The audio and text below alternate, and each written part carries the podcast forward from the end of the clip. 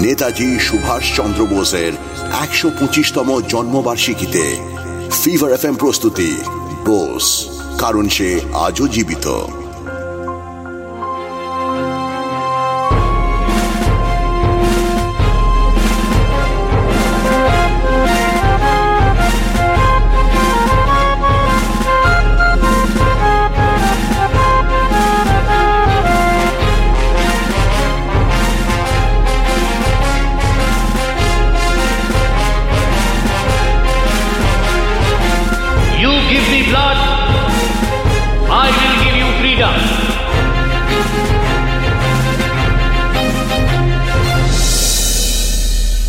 সে Presidency কলেজে থাকতে থাকতেই সুভাষ ব্রিটিশদের সঙ্গে ঝামেলায় জড়িয়ে পড়েছিল।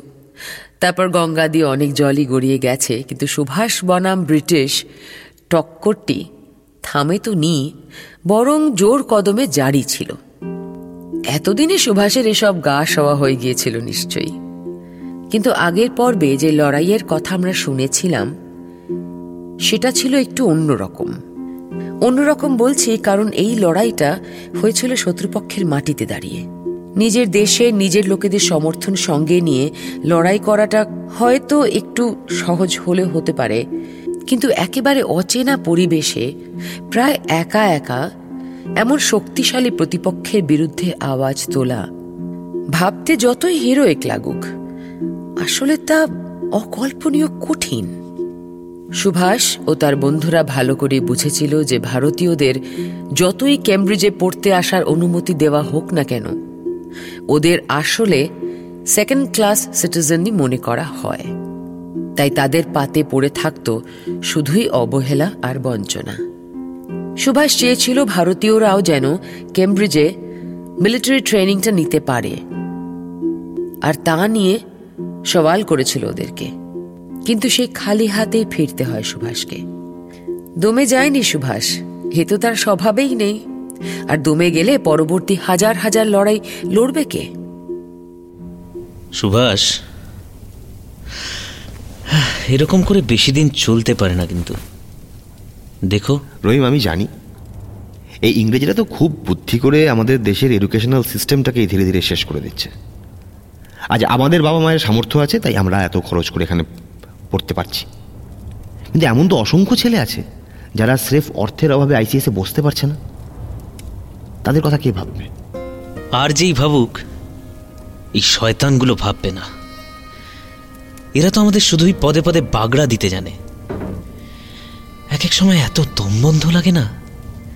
কি যে বলব তোমায়? কোনো একটা ভাবে আমাদের অসন্তোষের কারণ তো ওদের জানাতেই হবে।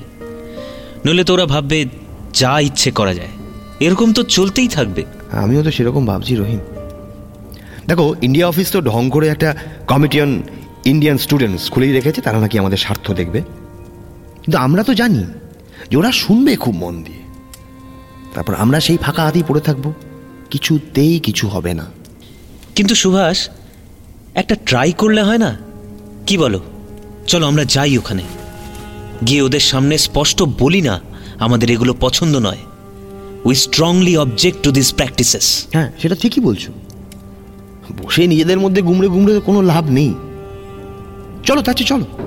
একটা ঢিল ছুঁড়েই দেখা যাক না। দুই বন্ধু সুভাষ আর রহিম সে কমিটির সামনে হাজির হলো। ওরা জানতো যে এদের এত কথা বলে যদিও বিশেষ লাভ নেই তবুও চুপ করে থেকেও তো কোনো বিশেষ সুবিধা হওয়ার কথা নয় তাই না? তাই উল্টো দিকে ঠান্ডা চাউনি উপেক্ষা করেই ওরা বলতে লাগল। মুখ ফুটে বুক ফেটে ওরা বলল সব সব যা যা অন্যায় সব। যেমনটা হলে ভালো হয় তাই বলল। মুখে কোনো লাগাম না দিয়েই বলল। এটা তো পুরোপুরি অন্যায়। আপনারা তো এখানে বসে রয়েছেন আমাদের ভালো দেখার জন্য। কিন্তু আমাদের লাভের ঘরে তো সেই শূন্য। আমরা তো জানতাম ভাবতাম যে আমাদের সমস্ত সমস্যা আপনাদের কাছে এলেই মিটে যাবে। আমরা ভুল ভাবতাম আমরা বোকামি করেছি আপনারা স্পষ্টতই নিজেদের নিয়ে ভাবিত। আমাদের কোনো মূল্যই নেই আপনাদের কাছে। আইসিএস এ কোয়ালিফাই করতে হলে কেন সবাইকে এত দূর বিদেশে এসে পরীক্ষা দিতে হবে? এই পরীক্ষাটা কেন একই সঙ্গে ভারতে হতে পারে না? কেন? জবাব দিতে পারবেন আপনারা? আমরা কেন অন্য ইংরেজ ছাত্রদের মতো এক বেনিফিট এক ফেসিলিটি পাবো না? আমাদের যোগ্যতা থাকা সত্ত্বেও আমরা কেন বঞ্চিত হব? জানতে পারি কি? সোজাভাবে একটু জানাবেন আজ? আমরা যে এত কথা বলছি তা কি আপনাদের কানে ঢুকছে? আর ঢুকলেও তার কোনো লাভ হবে কি না হাহ, আপনাদের মুখ দেখে তো মনে হচ্ছে আপনারা এখনও আমাদের নিয়ে লিস্ট বদার। এরকম কেন করছেন আমাদের সঙ্গে হ্যাঁ? অবশ্য আমরা সব সুযোগ পেয়ে গেলে আপনারাই মহাভাব পড়ে পড়ে যাবেন। আফটার অল খেলতে নেবে হাতে কেই বাঁচায় তাই না? Enough of this, will you now? Just shut up. আর কতদিন বলুন তো? কতদিন, আর?